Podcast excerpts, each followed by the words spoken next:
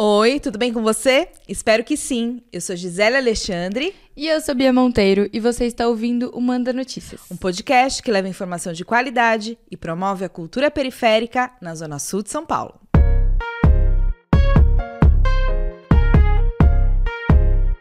E esse é o Manda Notícias. E esse é o Manda Notícias. E esse é o Manda Notícias.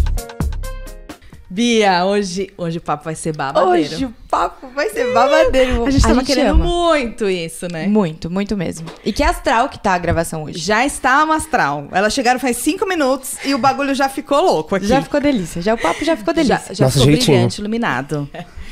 Com quem estamos hoje aqui, Bia? Harley e de quebrada. Ui! Lindas, bem-vindas! Olha o Ai, nome muito dessas obrigada. gatas, Nossa, a gente gente. tá muito feliz de estar aqui hoje, Muito né? animada. Não, a gente mora muito próximo também, então a gente se encontrou, assim, muito cedo. E a gente já com essas caras, ó. Tá, entendeu? Beleza, assim, às sete e meia da manhã no ponto. Tá, tipo assim, um sábado, um sábado comum, né? Mas, nossa, uma honra estar aqui. Tô muito feliz, me sentindo em casa também. Já conheci a Bia lá no Loyal também, né? Prazer de conhecer pessoalmente. É Uma honra pra assim. gente. De fato, uma honra. Muito obrigada pelo convite. É meu primeiro podcast, família. Tô um pouco nervosa, não vou, não vou fazer graça, não vou fazer sala. Mas tô muito confortável e muito feliz. Ai, feliz que vocês estão confortáveis. Gente, aqui estreando, hein, galera? Podcast, assistam, Isso. conheçam, que ó, o nome tá escrito na história já. Total, Verdade. total. Na história da Zona Sul. Com certeza. Vamos começar com a nossa pergunta? Vamos. Chegada. Gente, quer fazer ou eu faço? Pode fazer. Gente, a gente sempre começa perguntando como que vocês chegam no território da Zona Sul. Então, como vocês, né, história pessoal de vocês, familiar, tudo mais, e como vocês se encontram culturalmente nesse território. Então, quem quer começar? Bah, vai. Tá bom, vou já começo. É, então, é, a minha história com a Zona Sul começa com a minha família, né, vindo para São Paulo, lá de Pernambuco, né, minha família é lá de Jurema, Pernambuco. Uma realidade que felizmente eu conheci, né? Eu era uma criança, mas eu lembro claramente de tudo, porque foi muito marcante, assim, era um sítio enorme, muito mato, e eu gosto muito de natureza, assim, desde sempre. Então foi muito legal estar em contato com aquele cenário, né? E conhecer da onde que veio realmente a minha família. E esse lugar. é, Acho que primeiro veio meu tio, se não me engano, para São Paulo, e aí ele conseguindo trabalho aqui, foi incentivando as minhas tias, né, as minhas, minha mãe também, a virem morar também, ter uma vida, um trabalho, e, e- e algo que é mais consistente do que lá no sertão, né, onde tudo era muito longe, para ir para cidade grande era mais de 40 minutos, assim. Então, para conseguir trabalho e não tinha transporte, não tinha nada dessas coisas assim, era muito complicado. Né? Então minha mãe veio pra cá, veio meu tio, depois veio ela. Eu não sei como eles escolheram o Capão, mas nossa, eu sou muito grata por isso, porque é um lugar que eu tenho muito orgulho de nascer, assim. E eu sei que a realidade não foi tão fácil, assim, né? Pelo que minha mãe conta mesmo, ela viu muitas coisas acontecendo, porque ela veio pra cá, assim, no começo dos anos 90 ali. Então a gente soube ali pelo Racionais hoje em dia, né? Tipo, muito do que tá documentado nas músicas era o que acontecia aqui. Então ela fala que realmente era um cenário completamente. é, nossa, era muito perigoso, muito perigoso. Era bem precário, assim, para quem morava. E ela veio, construiu a família dela aqui, né? É, eu já tenho dois irmãos mais velhos também, eu sou a caçula. Então, eu vim de uma história muito longa da minha Mas mãe você aqui não em São nasceu Paulo. aqui? Eu nasci em São Paulo, Ah, nasci. você já nasceu aqui. É, eu tenho um irmão que nasceu em Pernambuco e um outro que já nasceu aqui em São Paulo, já desse primeiro casamento da minha mãe. E aí ela se separou e teve o meu pai, que na verdade foi um traste na vida dela, gente, vou ser bem sincero. Mas, né, eu nasci, eu vim, então, né, do, do lixo saiu o ouro. Ah!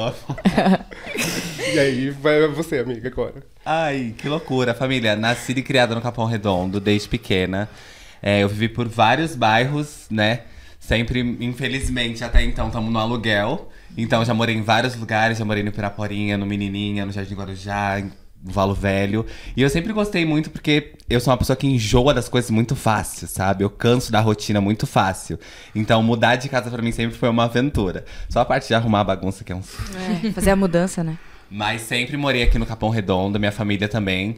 Sempre morou aqui, minha família é toda paulista também. Só meu pai que foi criado na Bahia, mas eu também não tenho mais contato com ele. Minha mãe foi mãe e pai. Mãe, te amo. É, e é isso, família. Sempre estive aqui. É, o começo da minha carreira foi da ponte pra lá, porque eu estudei em Pinheiros, que é numa ETEC, eu fiz técnico de administração. Porque minha mãe sempre foi focada no futuro dos filhos e das filhas o tempo todo. Então, eu já botei a cara, assim, num, num cursinho, já no ensino médio. E aí, eu comecei a fazer aula de, de dança, aula de canto pro lado de lá. Então, eu entrei dentro da cultura, né, de- desse mundo da arte, de uma cultura muito esbranquecida, muito cisgênera. E eu não me encaixava, sabe? E aí, muito tempo depois...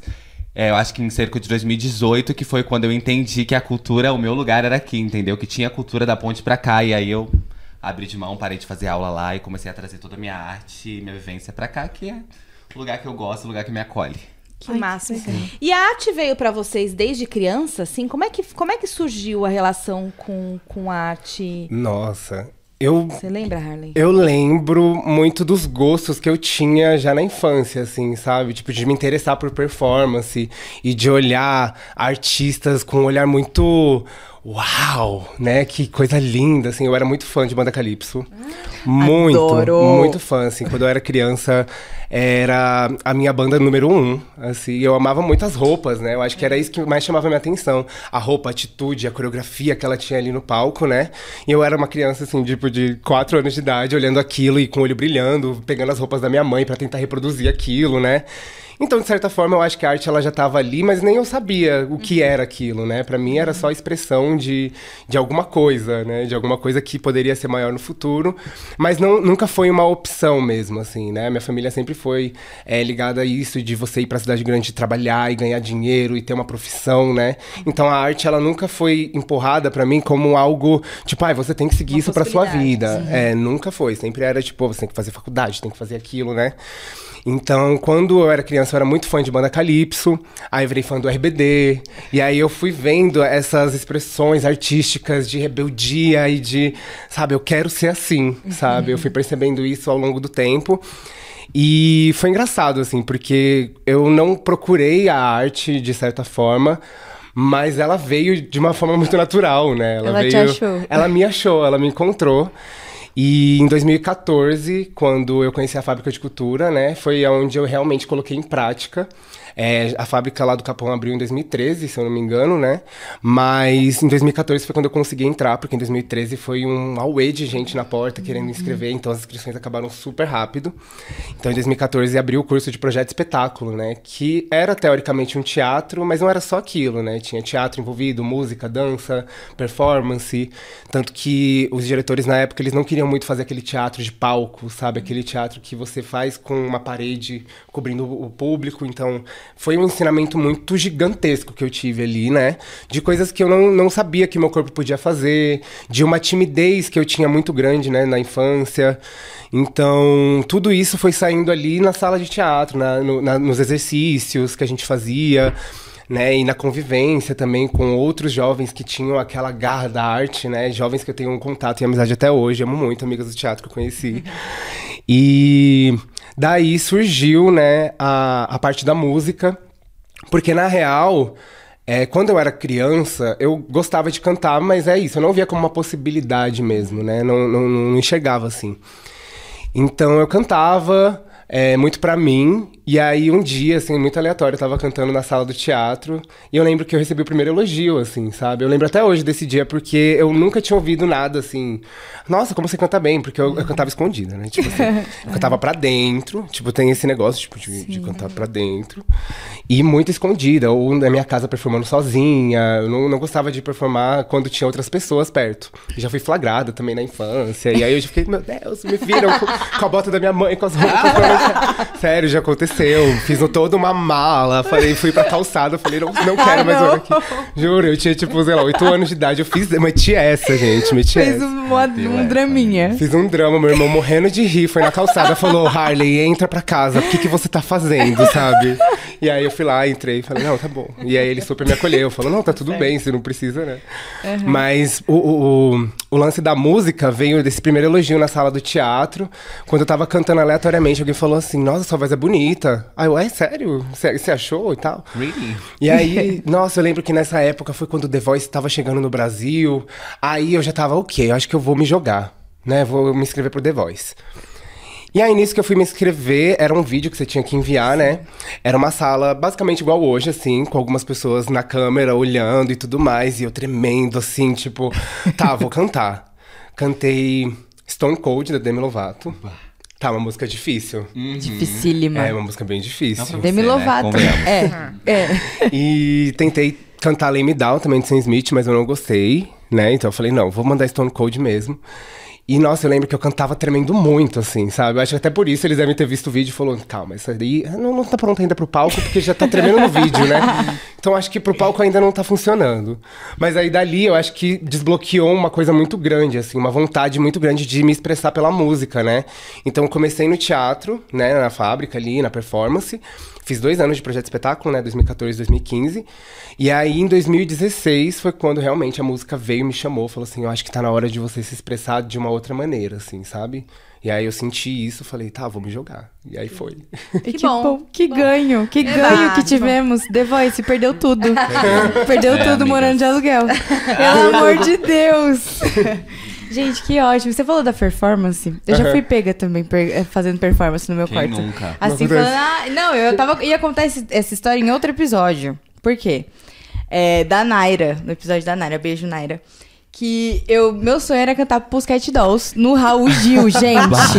eu queria cantar no Raul Gil. Ou eu ia cantar Pussycat Dolls ou eu ia cantar Paula Fernandes. Aí eu treinava no meu quarto, porque eu jurava que eu ia entrar. E aí uma vez a minha mãe ficou olhando e falou: o que, que essa menina tá fazendo? porque se tem uma coisa que eu não tenho, é uma voz bonita. Mas foi, fiz um drama, falei, não, mãe, não é isso, não sei o quê. Foi isso. Foi Nossa, é incrível como a gente é criança, a gente já pega fazendo assim coisas E a super gente naturais. de- choque. É, a gente é normal. aumenta gigantesco. Você fala, meu Deus, eu fui flagrada fazendo Tudo algo que eu muito amo. grande. sabe? E você, Dick, como que você se encontrou com a arte ou como que a arte te encontrou nesse caminho? Eu acho que eu ainda tenho dúvida de quem encontrou quem nesse caminho. Mas acho que meu primeiro contato com a arte foi literalmente na aula de arte no ensino fundamental, assim. Desde pequeno eu sempre gostei muito de desenhar. E foi minha primeira, eu tenho assim certeza que foi minha primeira válvula de escape. De ficar horas parada ou de todo mundo ir pro intervalo, assim, pro recreio, né? Era recreio. Pro recreio. pro recreio e eu ficar na sala desenhando, assim, tipo assim, bonequinho de palita, e foi evoluindo, aí eu comecei a desenhar croquis mais pra frente, sabe, de moda. E aí eu fui entendendo que eu precisava de uma válvula de escape. E na escola tinha bastante projeto, assim, de, tipo, por exemplo, feira de ciências, aí tinha competição quando tinha Copa, que cada sala pegava um país. Eu lembro que meu primeiro grande projeto, assim, que eu dirigi foi no sétimo ano, se eu não me engano, que a gente pegou a França. E aí a gente fez as saias, assim, a gente costurou na mão as saias. A gente fez a Torre Eiffel grande, assim, de papel machê, sabe? Tipo assim, foi, um momento de trabalhão. brilhar. E eu, foi o meu momento, assim, você faz isso, você faz isso. sabe? Dirigindo. Delegando, assim, diretora, diretora real. E aí eu queria a coreografia que era Cancan. Acho que era Cancan, que ela dança e fica. E aí foi minha primeira coreografia. E eu falei, nossa, que legal essa coisa de dançar, né? Aí eu falei, quero explorar isso. E mais pra frente teve o projeto Hip Hop, dentro da escola também, que foi promovido pela professora de educação física, e foi meu primeiro contato com o hip hop em si. Tanto com a dança quanto com a, a letra escrita, sabe? E aí eu entendi, eu falei, nossa, tem mais uma forma de se expressar aqui também. E aí eu comecei a, a escrever minhas primeiras letras, primeiras rimas, assim, só que. Triste. Apenas né? Aquela triste. coisa criança, adolescente. Não, família, não. Era só, era outra realidade, né? Outra realidade. E aí, mais pra frente, acho que cerca de 2015, eu entrei no teatro vocacional também. Vivi isso dois anos, teatro vocacional, que era no Céu Feitiço da Vila. E aí eu comecei a cada vez me apegar a isso de válvulas de escape. Eu preciso me desestressar, eu preciso botar pra fora o que eu tô sentindo. E eu comecei a me apegar cada vez mais pra arte. E aí eu fui indo dentro desse caminho do entre o teatro e a, e a dança, principalmente. A música eu não era muito familiarizado, eu achava que não era pra mim. Porque desde pequena eu não, não, não tinha uma sonoridade muito boa, assim, sabe? Uma coisa de um timbre muito legal. E aí, mais pra frente, eu entrei no coral da escola. Canto coral. Aí eu falei, ah, dá pra fazer, é treino, né? Treino. E aí eu cantei, fiz uns solos aí, foi legal, foi muito bacana. Um beijo, professora Nazaré, professora Dani. E aí eu falei, poxa, música é legal. E aí eu pensei, eu sei dançar. Cantar dá pra aprender? Artista? Poxa, por que não? e aí, daí pra frente, família, foi só pra cima. E aí eu comecei a canetar umas coisas mais interessantes. Comecei a frequentar batalhas, né? A minha primeira batalha foi a Batalha do Valo. Tanto que eu conheci muita gente da Sul dentro da batalha. Sim, inclusive. a batalha era um lugar de encontro era um- gigantesco, né? Um fomento, assim, muito grande. Na época eu fazia parte do Set of Beats. Beijo, Mika. Da batalha, que organiza a batalha. Eu adoro. Eu entrei no set of beats e aí depois da batalha, depois do ensaio, toda quarta a gente se arrumava toda, assim, se produzia, porque era um evento, sabe? Era um evento. Parava, assim, o, o Valo Velho. E a gente se arrumava e ficava lá e, tipo... Só que eu nunca tinha essa, essa conexão, porque eu não via pessoas trans na batalha. Sabe? Não, não vinha pessoas trans, não vinha pessoas travestis, assim. Até mesmo dentro da cultura. Era sempre algo muito, limina- muito limitado, sabe? Muito cisgênero. Então, eu me Masculino também, né? Muito masculinizado, principalmente. O hip hop é, no geral, né? Cis masculino. cis masculino. E eu não, não me via. E eu entendia que era minha válvula de escape, entendia que era o meu lugar de fala, sabe? Porque era sobre meu corpo, era sobre minha comunidade, só que eu não me via. E eu sempre achava, tipo, poxa. É legal, é bacana, mas será que é pra mim mesmo? E aí, mais pra frente, eu conheço essa potência aqui. com esse. Com esse Bombite, com esse Bichart, com esse Urias, com esse Lineker, Linda Quebrada, conheci Mona Brutal e entendi que era sobre o meu corpo, sim, era sobre a minha pessoa também. E eu entendi outras formas de falar sobre o hip hop, outras formas de falar sobre a periferia, que não é, sobre notícia ruim, que não sobre só preconceito, que não só sobre racismo, sabe? E aí eu entendi que dava pra fazer. E aí, tô aqui fazendo. Que lindo. Sim, inclusive, gente. eu te conheci na época do Set of Beats, se eu não me Na engano. época do set. Foi na época do set e foi na batalha. A gente já se encontrou algumas vezes, mas a gente não tinha conversado ainda, trocado ideia. Porque é isso, a batalha acontecia numa praça gigante e tinha muita gente, tinha muita gente pra batalha, né? Então a gente ficava assim nos poucos grupinhos, né? Rodando. e aí depois, mais pra frente, a gente se conheceu. E eu acho que essa expressão, né, do, do rap foi algo que me limitou no começo também, assim, Sim. sabe? Tipo, de estar inserida dentro de um coletivo bem masculinizado também. E por mais que eu estivesse ali no meu R&B, ainda assim eu ficava meio... Meu, não sei se é isso, sabe? Tipo, ainda... Então, sempre rolou essa dúvida, né? lado. Sempre esse auto-questionamento. E falta de representatividade também, Claro. né? Quando eu acho que é o que você fala, né? Quando você encontra pessoas como você, aí você fala, não, eu posso também, porque, enfim, é, é uma possibilidade. Queria, antes da gente falar da, da carreira efetivamente de vocês, eu queria falar da, da importância do acesso à cultura que vocês tiveram, né? É, a, gente tra a gente já trouxe alguns artistas mais da minha geração, e a gente sempre fala, né? É- é- era muito difícil, a gente não tinha esses espaços. Na minha época, na minha juventude, eu não tive acesso à fábrica de cultura, à casa de cultura, não existia isso no Capão, né?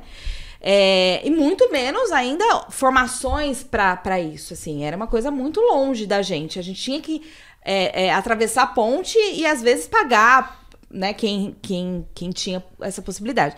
Queria que vocês falassem da importância desses espaços, assim, né? Vocês falaram de dois espaços do céu e da fábrica para vocês se, se, se formarem como artistas, né?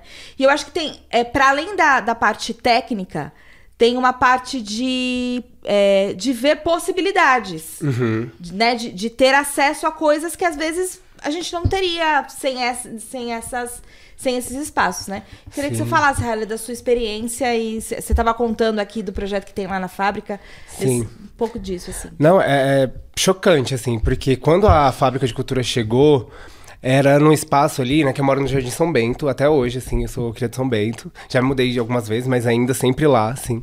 Vizinha da Bia. E... É, vizinho. Ah, você é de São Bento? Pertinho ali. Passada. Do lado da fábrica de cultura eu moro. Do lado da fábrica de cultura, de cultura do Capão. Nossa, passada, Quase na muito mesma vizinha rua, mesmo. aham. Pertinho, eu moro uns 5 minutos. Mas enfim, é, quando a fábrica chegou, né, em 2013, eu acho que lotou justamente por essa necessidade das mães não querer ver os seus filhos na rua, sabe? Porque é isso, é um prédio enorme de sete andares que tem tudo acontecendo ali dentro, né? E, tipo, com um dinheiro que é do governo e tal, mas é do, do povo, não é do governo só, né? É um dinheiro que a gente fomenta, né? Então, quando eu entrei na fábrica e eu tive a possibilidade de ver aquilo presencialmente, o que estava acontecendo ali, né? Tipo, foi uma transformação gigante, porque eu era uma criança real, assim, totalmente reprimida. Fui uma adolescente totalmente reprimida, assim, dentro do meu próprio mundinho. Eu tinha minhas amigas ali, né? é, da escola e tal. Que uma delas, que é a Débora, beijo, Débora. Foi pro teatro comigo, né? Eu convenci ela, eu falei assim, amiga, vamos, vamos lá, vamos começar. e ela foi pro teatro comigo. É, pra gente realmente saber qual que era, assim, né, da fábrica, do, desse curso. E, tipo, nem eu nem ela tinha noção do que ia acontecer ali dentro daquelas salas, né? A gente teve acesso a diretores que eram pagos ali, que se fosse pra nós correr atrás, de conhecer, nossa, eu acho que a gente nem teria conhecido, sabe? E são diretores que a gente tem contato até hoje, que a gente tem um carinho gigantesco, né? Inclusive um deles, o Rodrigo, tá em Amsterdã, vai vir pro Brasil esse ano e já falou que quer ver a gente. Então, tipo, legal. é uma relação que não é só ali da arte em si, né? A gente acaba entrando nesses espaços artísticos e vê que tem muito mais do que isso. Existem relações ali que são pra vida mesmo. E foi daí que eu tive noção, assim, vendo o projeto espetáculo e todos os ensaios e todos os exercícios, todos os alongamentos, eu acho que tudo aquilo fez com que o meu corpo ele não só esticasse, sabe, mas fez com que ele crescesse, sabe, não só de altura, mas de presença, né, tipo em cima do palco hoje em dia. Eu levo muitos ensinamentos que eu aprendi naquela época, sabe? Em 2014, eu lembro que o meu diretor ele sempre falava: "Gente, quando vocês forem se apresentar, pode ter cinco pessoas na plateia ou pode ter cem. Se tiver cinco pessoas, elas saíram de casa pra ver vocês, sabe? Então, tipo assim, se entrega, não deixa essa pressão de não ter público é, parar vocês, desanimar de certa forma. E eu levei isso pra vida, assim, né? Porque a gente sabe que, como artista independente até hoje, existem shows que tem muita gente, existe show que tem ninguém, existem shows que parecem ensaio aberto. E em todos, assim, por conta dessa frase que me impactou demais, eu me entrego totalmente ao palco, à performance, a tudo que eu tô pra fazer ali. E eu não teria isso se fosse, sabe, eu indo atrás naquela época com a minha realidade, sabe? Porque eram cursos gratuitos que você fazia inscrição. Tipo, nossa, tava completamente distante se fosse pra eu buscar, né, correr atrás. Seus irmãos mais velhos seguiram alguma coisa da, Não. da arte? Nada? Não, eles amam cantar, mas eles são mais assim do sertanejo, uma coisa assim mais. Modão. É, uma coisa mais assim, realmente interior de Pernambuco. Eles amam sertanejo, modão. É, eu lembro que eu cresci ouvindo também CPM 22 por conta deles, Adoro. adolescência rebelde, assim, né? então eles ouviam muito CPM 22 em casa. Eu, te- eu lembro que teve uma época assim que eu até cansei de ouvir. "Sai, chega, esse rock, essas guitarras, não aguento mais. Hoje em dia eu amo. Hoje em dia eu amo, mas nossa, naquela época eu ficava, ah, que barulhada aqui na minha casa. E.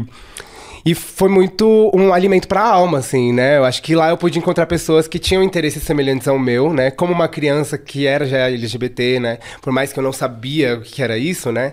Mas ali na adolescência, quando eu fui me descobrindo e me reprimindo por ver todo um ciclo social que não se identificava com nada que eu gostava, né? Tipo, quando eu entrei no teatro, eu pude trocar com pessoas que realmente viviam no mesmo mundinho que eu e tal. Acho que isso me ajudou a tirar, desbloquear isso de, nossa, por que, que eu tô me prendendo, sabe? Por que, que eu tô tão quieta? Por que eu não me expresso mais e tal? E aí foi esse bonde que se formou e a gente saía na rua gritando e correndo, fazendo um monte de coisa, palhaçadas, porque a adolescência é isso, né? A gente chegava nos rolês, todo mundo junto, já fazendo barulhada.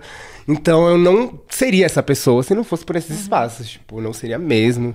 É, eu não sei como seria meu destino, mas eu nem gosto de pensar sobre isso, porque não foi o que aconteceu. É, o que aconteceu já tá feito e é daqui pra frente, né? Agora. E você, Di, conta pra gente da sua, da sua relação aí. Você já falou um pouco com, espaços, com os espaços culturais, né? O que, que você fez aí que te deu esse despertar aí? Olha, eu acho que é importante pautar, primeiramente, é, dentro da escola em si, assim, do ensino fundamental, ou até mesmo do ensino médio, esses projetos Que extracurriculares. escola que você estudou? Fiquei curiosa. É. Eu estudei na ETEC Guaraci Silveira. Nossa, que escola ótima. Era, na época era a segunda melhor ETEC de São Paulo, agora eu não sei em que pé tá. Aham. Mas entrei lá dentro, nossa, fiz o arerê, mulher, nossa. Mas então, esses projetos extracurriculares, né? Porque foi com um projeto para representar um outro país que a gente precisou lidar com figurino, a gente precisou lidar com cenografia, com coreografia, com música, com remix, e foi aí que eu entendi todo um, um- mundo por trás do que a gente vê bonito no palco, né? Porque eu- quando a gente, a gente tinha as apresentações da galera que era mais velha, quando era menorzinha, a gente não, não fazia, a gente só assistia. Falava, nossa, que bacana, que bacana. Eu sempre ficava, como que eles chegam nisso? como que. Poxa, não é possível que todo mundo já chegou sabendo, todo mundo sabia essa coreografia. E aí eu entendi como é que funciona. Eu falei, poxa, é isso. E aí eu caí no erro de achar que a gente só conseguiria entrar nesses núcleos pagando. Tanto que minha mãe pagou durante uns três meses mensalidade de uma. da Dept Cult, que é uma ótima academia de dança que eu fazia lá na Grande Julieta, da ponte pra lá, como eu falei. E aí eu fiquei uns dois meses e aí eu entendi que, poxa, é legal, é bacana, são ótimos profissionais renomados, mas tem isso do lado de cá também. E tem de uma forma mais acessível, né? Porque querendo ou não, a gente que é artista independente, a gente que é periférica, a gente sabe que todo o dinheiro é de extrema importância. Então a gente não pode ficar esbanjando o tempo todo, né? E ainda mais agora, dentro agora para esse recorte de espaço que a gente ocupa atualmente, de poder ter um espaço onde tem espelho, onde tem uma caixa de som, onde tem uma porta fechada, onde eu posso ensaiar, onde eu posso fazer reuniões, dentro de, um- de uma coisa 0800, free, sabe? Um fomento à cultura. E é muito bacana isso, porque o Selfie da Vila foi onde eu estudei meu ensino médio. Então, poder ensaiar dentro do teatro que eu apresentava quando eu era pequena é é uma conexão, assim, de duas dicas, sabe? Que é muito bacana. É completamente outra realidade hoje, né? Do que era antes, mas eu ainda sinto muita vontade de, por exemplo, fazer um show lá, sabe? Agora, agora travesti, agora em outro lugar, agora artista de fato, sabe? Porque todos os professores sempre falavam, ah, acho que você vai ser artista. Ai, você fala muito bem, ai, você se comunica muito bem, ai, você gosta muito de dançar, você vai ser artista. Eu ficava, não, não, não, você é bióloga. Era bióloga, família, bióloga. Falei, não, você é bióloga, você é bióloga. Pois é. E agora tamo aí. Ganhamos uma artista. É. E aí a arte trouxe pra vocês também essa identidade? Acho que a Rada já falou um pouco sobre isso, né? Aham. Sem a arte, será que você seria, vocês seriam essas pessoas que vocês são hoje? Não.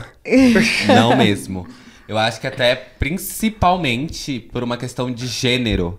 Eu acho que eu estaria completamente em outro lugar, porque meu primeiro contato com travesti, essa. De uma forma desconstruída, né? Porque quando a gente coloca o termo travesti dentro da sociedade, a gente tem completamente uma coisa Estereótipa, né? estereotipada, pejorativa, ramificada por uma coisa completamente fora do, da, da nossa realidade, que é realmente travesti, sabe?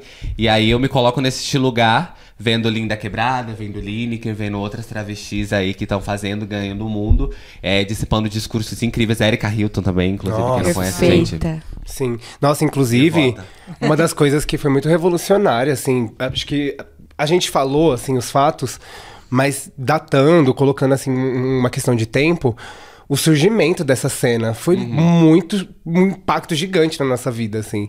Eu lembro que quando eu vi a Lineker pela primeira vez, assim, foi quando realmente eu falei, eu acho que dá pra eu cantar também, sabe? Tipo, foi quando eu parei de cantar ali com muita vergonha, comecei a treinar mais.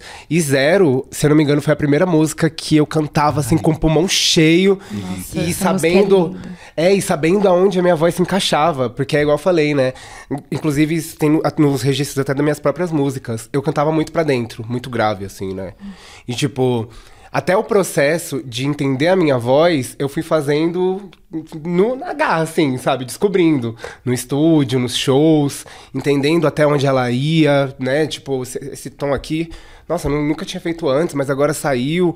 Porque era isso, eu cantava muito reprimida, muito pra dentro, assim.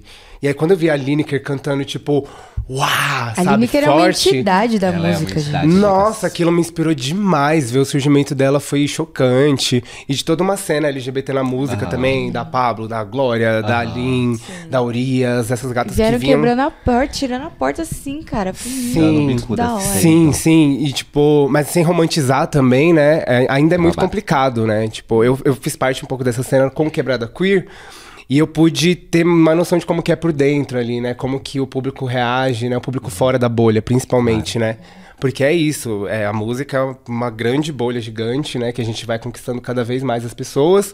Só que quando são os artistas da comunidade LGBT, a gente faz parte da mesma bolha, muito pequenininha ali. E existe, tipo, todo um círculo de pessoas que não tem interesse em ouvir, né? É, é possível, mas ainda assim é muito mais difícil. Sim, tanto que o Quebrada Queer tinha uma expansão muito grande, assim, que eu acho que as pessoas elas foram parando justamente por não se identificar, em certo modo, ali, de não querer ouvir, mas enquanto isso, a comunidade LGBT sempre ouvia e sempre mandava mensagem, falava, caralho, vocês salvaram a minha vida, sabe?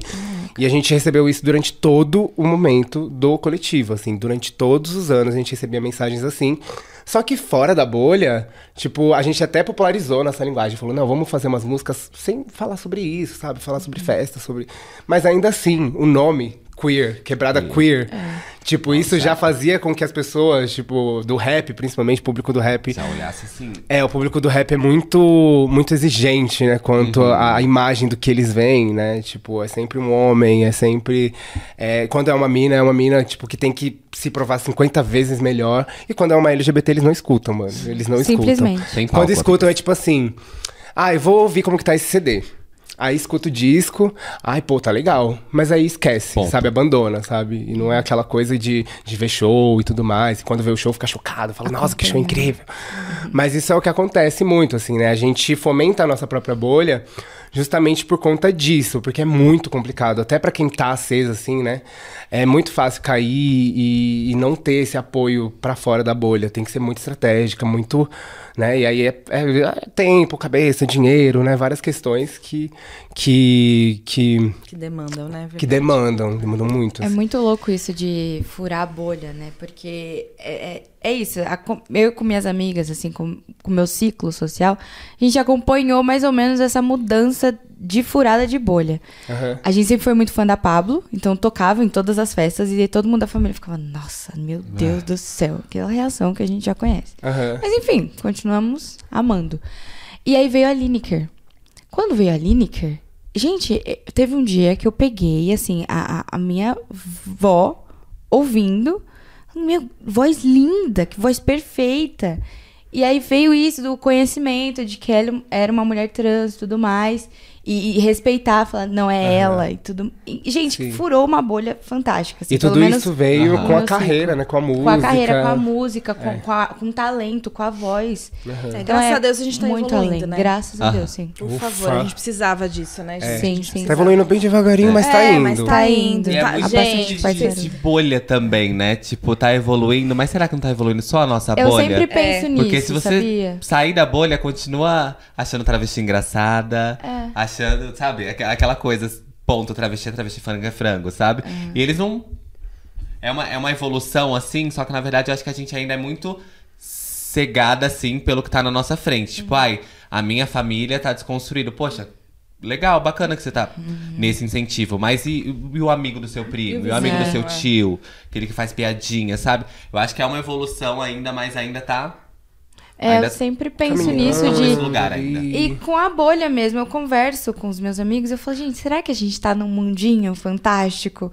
Porque é isso, às vezes a nossa. De vez em nu- nunca aparece alguém que fura a nossa bolha. A gente fala, não é possível. Não é Eu possível. tô muito numa bolha. Real, assim. E é triste, mas ao mesmo tempo é isso. A evolução tá É isso, acontecendo. é continuar, mas parar. é continuar. E é, É, foda também porque a maioria das artistas trans, assim, da música, elas foram se assumir depois de ter uma expansão, né? A própria Lineker mesmo, né? É. Ela foi- veio ali se descobrindo e tal. E aí, eu fico pensando, será que se ela começasse a travesti já desde o início, será que seria a mesma aceitação? Acho que é uma dúvida que a gente deixa aí, né, É. pro público É responder. duvidona. Respondam aí nos comentários pra gente saber. Agora a gente vai comentar um pouquinho sobre a carreira de vocês. Belíssimas Hum, carreiras. E queria começar como que vocês começam, né? A carreira musical de vocês. É Tanto porque são múltiplas, né? É, são múltiplas. várias A gente Multi sabe que vocês né? dançam, que vocês, Faz enfim. É. Então contem como isso dá start e como vocês se, se viam no início e se veem agora como artistas. Aham. Bom, é, quando eu saí do teatro, né, que foi aquele movimento da, de eu sentir que a música tava me chamando e tal, que eu precisava entrar nesse, nesse lugar de me expressar pela voz e, e pela melodia e tal, é, eu fui convidada para fazer parte de um coletivo lá da Sul também, que não veio ao caso, mas foi o mesmo coletivo onde eu conheci a Thalia Abdon, por exemplo, né? E lá a gente aprendeu muita coisa, assim. A gente aprendeu muita coisa, tanto boa quanto ruim, né? A gente aprendeu a lidar com a nossa arte, aprendeu a lidar com a produção musical, com o ato de gravar no estúdio. Eu acho que no começo tudo isso me assustava um pouco, assim, né? Tipo, essa coisa de o microfone aqui, beleza, agora você vai cantar. E aí, aquela pressão de tipo, mano, e minha voz, e me ouvir, eu não gostava de ouvir a voz. Porque é isso também, né? O processo de produção musical, a voz começa meio pura, aí depois ela vai ali um efeitinho, um reverbzinho. E quando eu comecei, eu não pensava nessas coisas porque eu não sabia como era esse processo de produção musical, né? Então, esse coletivo ajudou muito a formar, né, essa, essa primeira fase. E aí eu lancei o meu primeiro EP em 2017, One Lovers, né, que foram com sete faixas que eu produzi. Ai, Eu sou fã, família. que antes de ter você também tá lá, né? Que é uma Adoro. música que acho que virou chaves na minha carreira desde aquele momento. Porque foi por conta de antes de ter você que eu consegui ter uma expansão e conhecer outras pessoas da cena que era muito pequena, assim. Nessa fase, eu lembro que a Pablo já tinha acontecido, mas a cena queer de rap, de R&B e tudo mais, era minúscula e totalmente escondida, assim. Acontecia em pontos muito específicos e datas muito específicas também, de eventos que aconteciam, assim, eventualmente. Então, eu lembro que a primeira coisa que eu ouvi foi a Lin. Eu ouvi primeiro a Lin cantando. É, qual que era o nome do primeiro single dela, amiga, que eu esqueci agora? Bah. Vixe, eu esqueci o, o nome do primeiro single da Lin. Não. Não, não era. Enviadecer. Enviadecer. Lembrei. Forte. Olha essa música, olha, Amiga. resgate de memória. Eu lembro que eu ouvi a Lin. Da Lin, no YouTube eu descobri o Gigo, porque ele tinha uma música com a Lin. Aí, descobrindo o Giga, eu ouvi o EP dele, eu falei, oh, bem legal, não, ok. Aí tinha um feat com Murilo Zies. Aí, ok, Murilo Zies. Murilo Zies. Fui ouvir o EP dele também. Queremos trazer. E foi sempre esse movimento de, ok, conheci uma pessoa, vou ouvir e tá ali tentando conhecer mais e tal. E aí, quando eu conheci o Murilo, ele ainda não tinha lançado o primeiro EP dele, né, o No Recinto, mas aí ele lançou, e em uma música ele falava de capão. Aí eu, peraí, capão? Capão, capão? O capão que eu moro? O meu capão? Porque eu não sabia, assim, eu não tinha relacionado os Yes do nome dele com ZS. Catou, também não. Gente, eu também não. catou, ZS. Eu achei que era sobrenome dele. Não, também, né? Também, né? Aí, Murilo, eu já te, já te dei o Yes. trocadilho. Mas eu não tinha catado. Aí eu falei pra ele, mandei uma DM, assim, falei, nossa, que legal, que sabe, seu EP, parabéns. Esses yes aí, tipo, esse capão que você falou, é um capão redondo? aí ele, é, eu sou daqui e tudo mais. Eu falei, sério? Caraca. E aí eu tava produzindo meu EP nessa época e eu chamei ele pra fazer parte de uma faixa, né? Que é a Me Devora, gente, escutem lá, muito boa. Bem sexualzinha. Bem... Mas aí a gente produziu essa música e aí eu já conhecendo ele, já pude conhecer o Gigo e aí ele me chamou pra outros eventos. Aí eu conheci o Cello. A Boom Beat eu ainda não tinha conhecido, mas ela já fazia vídeos pra internet com rimas e tudo mais, assim, naquela época. E foi o Murilo que me apresentou ela também. E eu lembro que, tipo, a gente lançou nossos trabalhos em 2017, quando virou pra 2018, no dia 1 de janeiro, assim, o Murilo já mandou mensagem, ai, tava com um projeto de fazer uma música, uma cipher, sabe? O que, que você acha de várias pessoas da comunidade? Eu falei, ah, eu acho legal, mas quem você pensa e tal? A gente começou a cogitar vários nomes, e aí chegou na formação do que é o Quebrada Queer, né? E é beleza, a gente, muito tempo conversando, eu tava sem celular na época, eu tinha sido assaltada. A triste realidade. né, eu tinha sido assaltada e eu usava o celular da minha mãe pra me comunicar. Então ela trabalhava o dia inteiro, quando ela chegava à noite, aí eu já mandava mensagem pra ele, falava: "E aí, como tá as coisas? Vou escrever meu verso, tá quase terminando". E aí eu escrevia. E teve um dia que eu escrevi meu verso, mandei pra ele assim escrito, mas ainda não tinha cantado, né? Marcamos o estúdio e fomos gravar a música. Beleza, nisso ninguém tinha ouvido meu verso. Todo mundo já tinha enviado, conversado no grupo e tudo mais, trocado ideia, e ninguém tinha ouvido o que eu tinha feito. Falei, não, beleza, vamos lá. Eu meio nervosa assim também, né? Tipo, caralho, ninguém ouviu meu verso. Aí eu entrei lá, é, gravei lá no V-Box, inclusive, beijo V-Box. Maravilhoso, nossa, o V-Box, eu acho que ele amplificou tanto o que foi essa cipher na produção musical que eu não tenho nem palavras assim pra dizer. Mas eu gravei, todo mundo ficou meio chocado assim, né? Tipo, com o resultado final de, de tudo, não só do meu verso, mas da música em, em É si. um marco, é um marco. É um marco, assim. E aí a gente tava meio que pensando em estratégias, de como que a gente ia fazer pra lançar e tudo mais. E aí surgiu a oportunidade da gente lançar pelo Rapbox, né? Que era um canal de rap super famoso na época, principalmente. Ele era muito estourado. Ainda é um pouco, né? Ainda é, ainda, é, é bastante, assim, mas nossa, naquela época não tinha muito conteúdo sobre vivência LGBT e tal. Sim. E aí a gente propôs pra eles de fazer essa cipher por lá, né? E aí eles super aceitaram. E um fato também sobre a cipher é que aquela gravação do Rapbox é a gravação oficial, foi a única gravação que a gente fez. A gente não gravou a música depois de novo. Legal. Não teve demos e várias versões, foi só aquela. Eram as únicas vozes que tinham. E, nossa, dali começou uma história que a gente não tem mais dimensão. O fato de ter saído no Rapbox fez com que muitas pessoas conhecessem, tipo, de vários lugares do Brasil, lugares que a gente nem acessou com Quebrada Queer.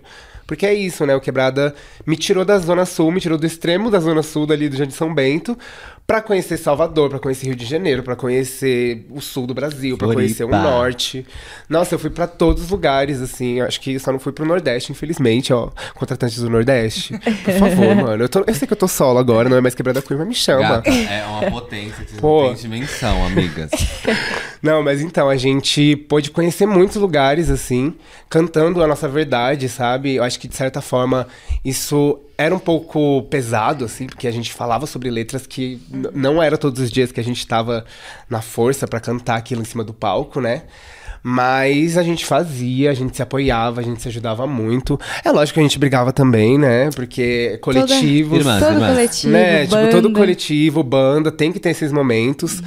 Então a gente, é, dentro do grupo, pensamos em fazer algumas coisas, tipo, ok, então a gente vai ter as sugestões, mas vai ser tudo democrático aqui dentro. A maioria vence, né? Porque a gente era cinco no início, aí. Depois de lançar a Cypher, chegou a PUC, né? A PUC chegou por uma DM de, do Instagram, ela falou: Ah, eu vi a música de vocês, parabéns. Se precisar de DJ, eu tô aqui e tudo mais. A gente, a gente precisa, porque marcaram um show pra gente de última hora, a gente não tem nem como saber o que a gente vai cantar. Aí marcamos um ensaio com ela, foi incrível aí, aí marcou toda essa história do Quebrada Queer. A PUC ficou do início até o ano passado com a gente, né? Até o início do ano passado. E aí ela foi pra Amsterdã, foi ampliar os horizontes dela, maravilhosa. PUC, te amo. A gente tá aí mantendo contato direto também. E essa história do Quebrada Queer é uma coisa que acabou agora, né, recente. A gente encerrou as atividades em abril, mas tá aí o registro para o resto da humanidade. A gente continua sendo o primeiro grupo LGBTQIA+ de rap do mundo inteiro, ainda não teve outro e antes também não tem nenhum registro. Então é isso, marcamos a história, gente, não tem o que E fazer. se tiver, de nada. E se tiver de nada? Que potência, cara. E você, Dick? Família, olha, eu vou te falar pra vocês que minha carreira tá no começo ainda. Mas né? já a gente tá tá, tá, no, tá no início, que felizmente, graças a Deus, graças a orixás, meus velhos, minhas velhas, tá dando tudo certo. Mas assim, que eu me lembro, minha primeira música de estúdio aconteceu de uma forma muito engraçada. É, eu ia dançar pra Harley, né? Porque até então eu- minha vida era dançar, eu só dançava. Eu escrevia, mas eu não, não enxergava como uma possibilidade, assim, de ganhar dinheiro e de viver da, da música em si, sabe? Mas eu, eu tinha essa noção de, eu falei, poxa, sou uma performer completa, eu consigo fazer tudo. e aí eu ia dançar pra Harley no, no show dela. Foi em que ano no Loyal? Foi. Nossa, 2016. 2020, não. 2020. Final de 2019. Foi antes da pandemia. Foi Foi. no comecinho de 2020, janeiro, Foi. fevereiro, se eu não me engano. E aí, Fevereiro. e foi um loyal, inclusive, de uma potência, assim, avassaladora, porque foi na praça onde é a Batalha do Valo. Então tinha várias pessoas, assim, da própria comunidade que nunca tinha ido no show, de pessoas que moravam ali. Sabe? Então foi tipo assim, poxa, você mora. Ah, meu vizinho ali, minha vizinha ali, tipo, poxa, ela consegue fazer tudo isso, que bacana. E aí, nos ensaios com a Harley, eu falei, meu, vamos fazer um feat? Aí ela, amiga, vamos super. E, tipo assim, a gente acabado de se conhecer, sem pé na cabeça, eu não tinha nenhum portfólio. Ela foi só, tipo assim, te amo por Vamos. isso. Inclusive, ela, vamos. E você, tipo, vamos? Meu, tipo assim, e eu já tinha a Harley, assim como ela já é hoje, e antes de ser famosa, querida, ela já era. né? famosa. Ela já era super famosa, assim. Tipo assim, já era super conhecida, o Quebrada já tava super estourado. Sim. E, e pra mim era algo inalcançável. Eu era do balé dela, eu falei, ah, tem intimidade, né? Vai, a gente se vê todo dia? Vamos tentar. E aí eu chamei, ela falou, vamos, escrevi inteira, assim. Eu lembro de eu escrevendo. Ela na minha cama, e quando eu terminei, minha mãe tava fazendo uma carne de panela. Eu lembro de eu mandando áudio pra ela cantando e aquele barulho da panela de pressão lá atrás. Shhh, amiga, vai dar pra ouvir, vai dar pra ouvir, vai dar pra ouvir. E aí em 2020 foi quando eu comecei a gravar. Ela ficou pronta em 2022. Porque, nossa, sou insuportável, família, com produção musical. Ficava, não, muda isso, não, vamos isso, não, mas. E também teve a coisa da pandemia, né? Que a gente teve esse afastamento. E aí ela ficou pronta, minha primeira filha. Nossa primeira filha, minha primeira música, minha primeira produção foi um feat com a Harley, que tá incrível. Ai, eu amo demais. Nossa. Ai, nossa, gente, é. é Sem Ouçam, palavras. gente, ouçam. 2024, vem aí, vem aí. Não, ainda não. Ainda Vamos não ouvir. ouçam. Mas 2024 Mas vem, fiquei vem, vem, vem. esperando. Vem legal, falar- vem legal. E aí, inclusive, meu primeiro show, assim, cantando músicas autorais, cantando feats não autorizados, os quais eu fiz, e fazendo covers também, foi dia 4 de dezembro do ano passado. E eu, mais uma vez, eu falei, ah, minha amiga, amiga, vamos cantar com a bunda? vamos estrear, vamos mostrar a nossa filha pro mundo. Ela falou, vamos super. E foi um showzaço, assim, lindo. Uma Foi lindo, lindo. E eu sempre amei estar no palco. Então, pra mim, quando eu fiz meu primeiro show, tipo assim, eu já tinha apresentado várias vezes performado, já tinha trabalhado com MC, né, mestra de cerimônias, apresentando. Então, eu já sabia que o palco era o meu lugar. Eu gosto de estar no palco, eu gosto de ser vista. E quem não é vista não é lembrada. E eu gosto de ser lembrada. Gosto que lembrem de mim. E aí eu falei, meu, é isso. Depois ali vieram mais uns dois shows e aí estamos aí abertas a contratações, Isso. tá? E é isso, família. Tamo aí tentando de novo. Então, em 2024, 2024. fiquem atentos Vem, e atentas aí que vão lançar o babado aí. Isso aí. isso Vem aí. vários babados, né, amiga? Sim, sim. Inclusive. De lá e de cá. É, de lá e de cá. Nossa, gente, já estamos ansiosas, hein, Bia? Harley, conta agora você está em carreira solo. Sim. Como é que tá esse rolê aí? O que, que você tá. Nossa, tá um rolê meio confuso ainda, porque foi muito recente, né? E aí, junto com o fim do Quebrada Queer, eu entrei em uma reforma na minha casa, né? Porque é isso, né? A gente vai realizando nossos sonhos aos poucos. E eu nunca tive um quarto pra mim, assim. Eu acho que isso é uma das coisas que toda favelada que não tem um quarto sente, entendeu? Porque eu dormia muito na sala durante todo o período da minha vida, assim, tinha uma cama que ficava no canto ali. E eu sempre dormia lá. Só que agora, né, eu tô com 25 anos e aí eu senti esse peso, né? Minha mãe tinha um apego muito grande com o terreno. E aí por isso ela tinha algumas considerações sobre fazer alguma reforma lá e tal, e separar. Ela tinha muito medo de separar e parecia que eram duas casas, né? Mas aí eu conversei com ela, eu falei, mãe, ajuda, por favor, olha só, né, a situação. tipo assim, eu nunca tive um quarto pra mim, nunca tive um espaço privativo, um espaço onde eu pudesse organizar todas as minhas coisas e montar os meus equipamentos e deixar tudo ali no cantinho. Mas aí ela foi lá e falou: "Não, faz, faz sim". E aí comecei, demorou todo um processo pra adiantar isso, né? Ali em meados do, do meio do ano passado até acontecer esse ano, né? Já vinha pensando sobre essa reforma. E aí várias coisas aconteceram, né, durante todo esse período, coisas que fizeram com que eu perdesse um pouco a minha cabeça, assim, né? Eu acho que essa expansão do Quebrada Queer me afastou um pouco de quem eu era, né? Eu acho que a gente acaba sendo muito público, né? Acaba sendo uma pessoa ali muito em cima do palco para outras pessoas assistirem. E eu cedia muito as coisas que eu gostava de fazer para mim, assim. Então, isso, o fato de também me identificar enquanto uma pessoa não binária dentro da pandemia, foram questões que vieram muito grandes pra mim. E eu tive que parar ali depois do Quebrada Queer pra tratar isso, assim, porque ser uma pessoa não binária não é fácil. É, a gente é feita de palhaçada, de piada o tempo inteiro, tanto na internet quanto fora da internet, né? A gente sabe aí Por pessoas de dentro da comunidade. por pessoas de dentro da comunidade, principalmente. Principalmente pessoas transbinárias, né? Tipo, acho que esse é um ponto, aham. porque no Twitter, ali é o lugar onde as pessoas falam tudo que elas querem, né? É. E, tipo, é, é sem triste pra mim, porque são pessoas que não estão entendendo a história do nosso país, a história da eugenia, da colonização, de todo esse padrão eurocêntrico que deixou tudo binário, tudo em do- dois, tudo duplo, sabe? Certo, errado, sim, não, feliz, triste e vários outros exemplos de dualidade, era tudo binário, né? E. Acho que foi isso, né? Pra eu me entender enquanto uma pessoa não binária, eu fui atrás da história desse país, atrás da história dos povos originários, de saber como que isso acontecia de fato, né? De saber que não era uma grande questão ser homem ou ser mulher e tal. E eu sempre me vi nesse lugar meio neutro, né, da vida, assim, eu, quando eu era criança, eu brincava com algumas bonecas, assim, tipo, e aí eu via as pessoas querendo me proibir, eu, tipo, mas por que vocês estão me proibindo, sabe? E eu nunca fui aquelas crianças, tipo, muito é, chorona, muito. Não, eu era muito tipo. Por quê? Eu era rebelde. Eu sempre fui uma criança rebelde, sabe? Eu acho que essa rebeldia vinha justamente desse- desses questionamentos. Tipo, por que vocês estão proibindo de brincar disso? Faz sentido, né? Não faz sentido, né? E aí eu fui crescendo, entendendo isso dentro de mim, percebendo que eu não me sinto pertencente nem à masculinidade, nem à feminilidade, que eu gosto de fluir dentro desses espaços, que eu gosto de ser uma pessoa não binária. Só que é isso, eu tava muito à mercê do olhar das outras pessoas. Então eu tirei esse tempo depois do Quebrada Queer, fiz minha boa terapia, retomei pra mim também o olhar pra dentro, né, Pra entender que o meu processo enquanto uma pessoa não binária não é muito sobre aparência, né? A aparência é a pontinha de um iceberg muito gigante. Então, eu desapeguei totalmente dessas questões de estar feminina ou masculina, de foda-se, sabe? Tipo, não é sobre. Então, agora eu estou num lugar pronta pra falar tudo que eu quero falar em música. Eu acho que muitos desses desabafos de coisas que a gente lê nas redes sociais vão vir musicalmente, assim, eu não gosto de ficar postando em diretas e tudo mais, acho que não é mais essa vibe pra mim. Mas em música, né, eu acho que é sempre um lugar de conforto, de colocar tudo que a gente sente, desconfortos também.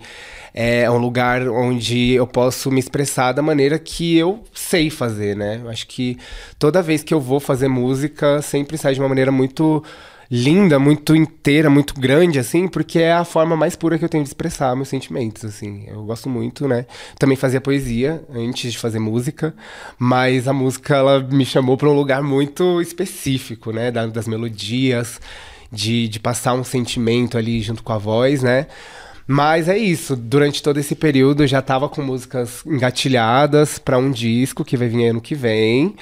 Mas Vem. o primeiro vem. single tá chegando. Tá chegando ainda esse ano. E é um fitzão. Ainda não vou falar, né? Tipo, acho que algumas pessoas já devem saber. Mas. mas eu ainda não vou falar qual que é o feat aqui. E é isso, eu tô organizando pra que esse disco realmente seja transparente comigo, sabe? Que seja uma transparência com o público e não só uma artista em cima de um palco, né? Pra que eu possa me sentir confortável em falar sobre as minhas questões de forma transparente, sem tentar ser muito polida, né? Acho que quando a gente acende muito, existem pressões muito grandes. Você tem que postar isso, você tem que fazer aquilo, você tem que você não pode falar isso, você não pode falar aquilo. E agora eu quero me desprender disso, sabe? Eu quero realmente voltar pra minha sul e, tipo, falar do jeito que eu quero sempre falar e me expressar da maneira transparente que eu sempre gostei de fazer antes, né? De, de todo esse meio polido da, da arte no Brasil. A gente falou isso em algum outro episódio com a, com a Naira também. É de ser artista, né? Sobre ser artista e fazer esse recorte de artista periférico. Porque você ser artista tem.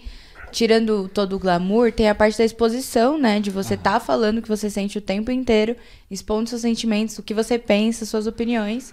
São muitas E camadas. São né? muitas e muitas Muitas camadas. E é camadas. um recorte ainda mais afunilado para artistas independentes e periféricos. É, eu vi até a MC Luana esses dias postando no stories dela que ela ia parar de fazer algumas coisas porque ela tava sentindo que tava se perdendo de si mesma. E isso acontece. Isso acontece de verdade. Eu senti muito que eu me perdi de mim, sabe? E durante vários momentos.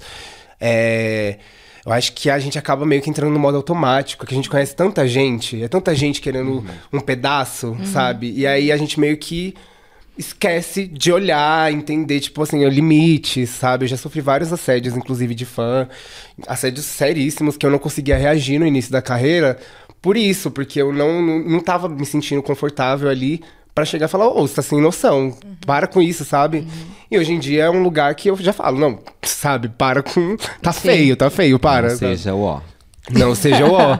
e aí eu acho que esse processo de retomar pra mim foi muito complicado justamente por isso. Eu tive que lidar com essa Harley que eu fui durante esse tempo, né? De, de marcar feats que eu não fiz, de marcar compromissos e não ir, e tudo mais, porque é isso, minha cabeça tava muito confusa dentro de mim, dentro dessas questões da não binaridade, dessas questões de, de não. De, das vezes não querer sair na rua, sabe?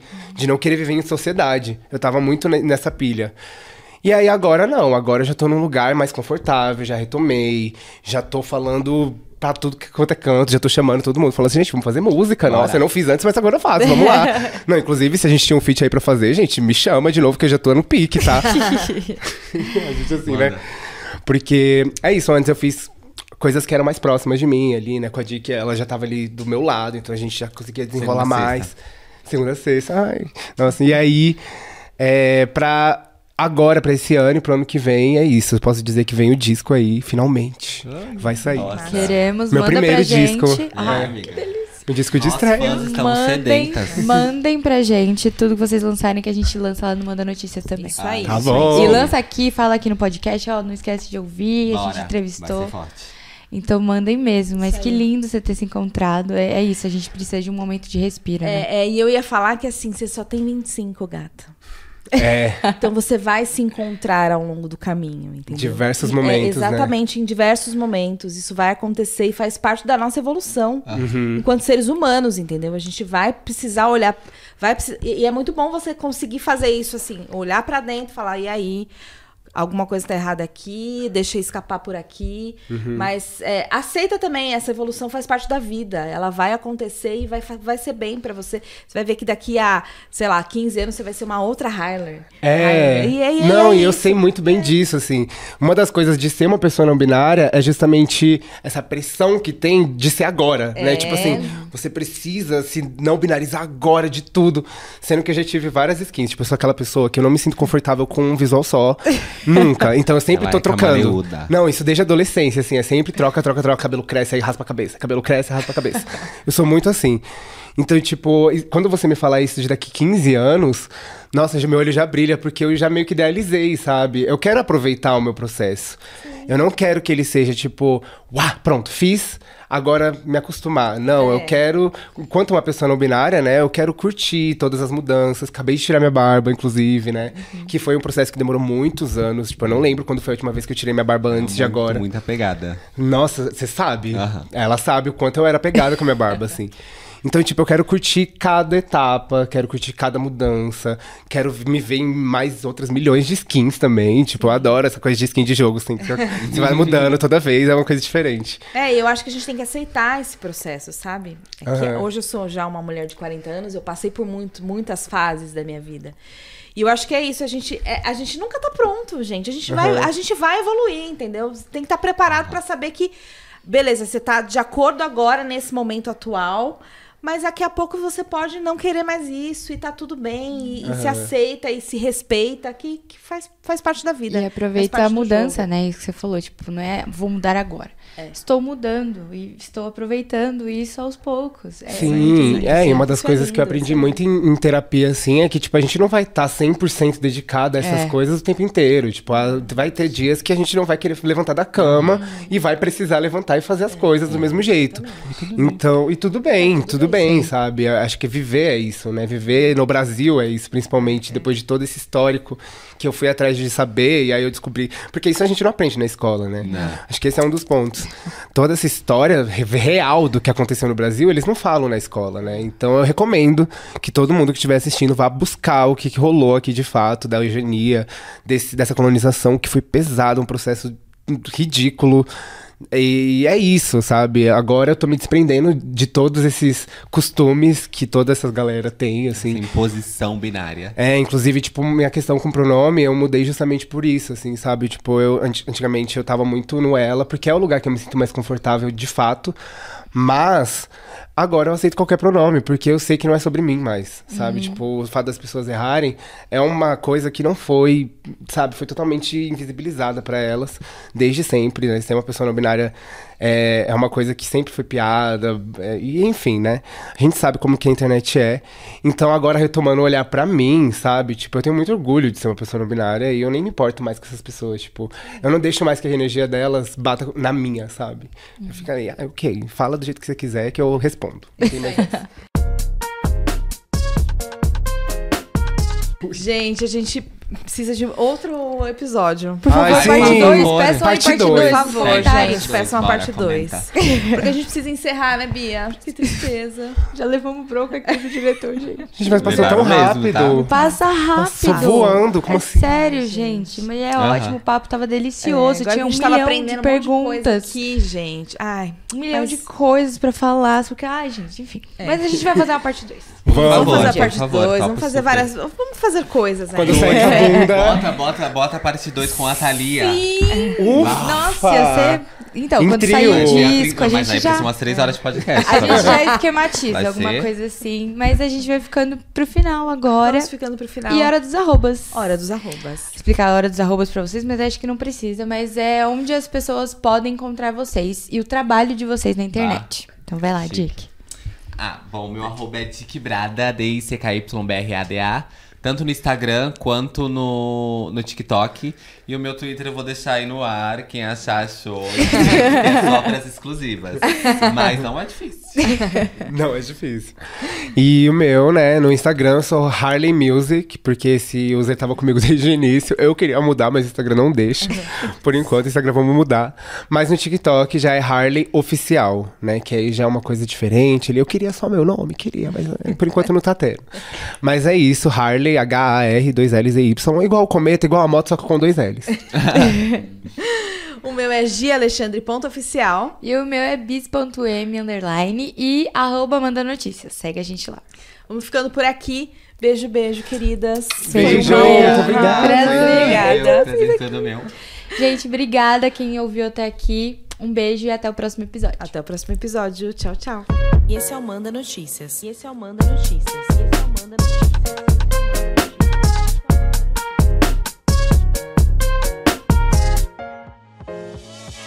Essa temporada tem produção da Pauta Periférica em parceria com a Dois Neguin Filmes.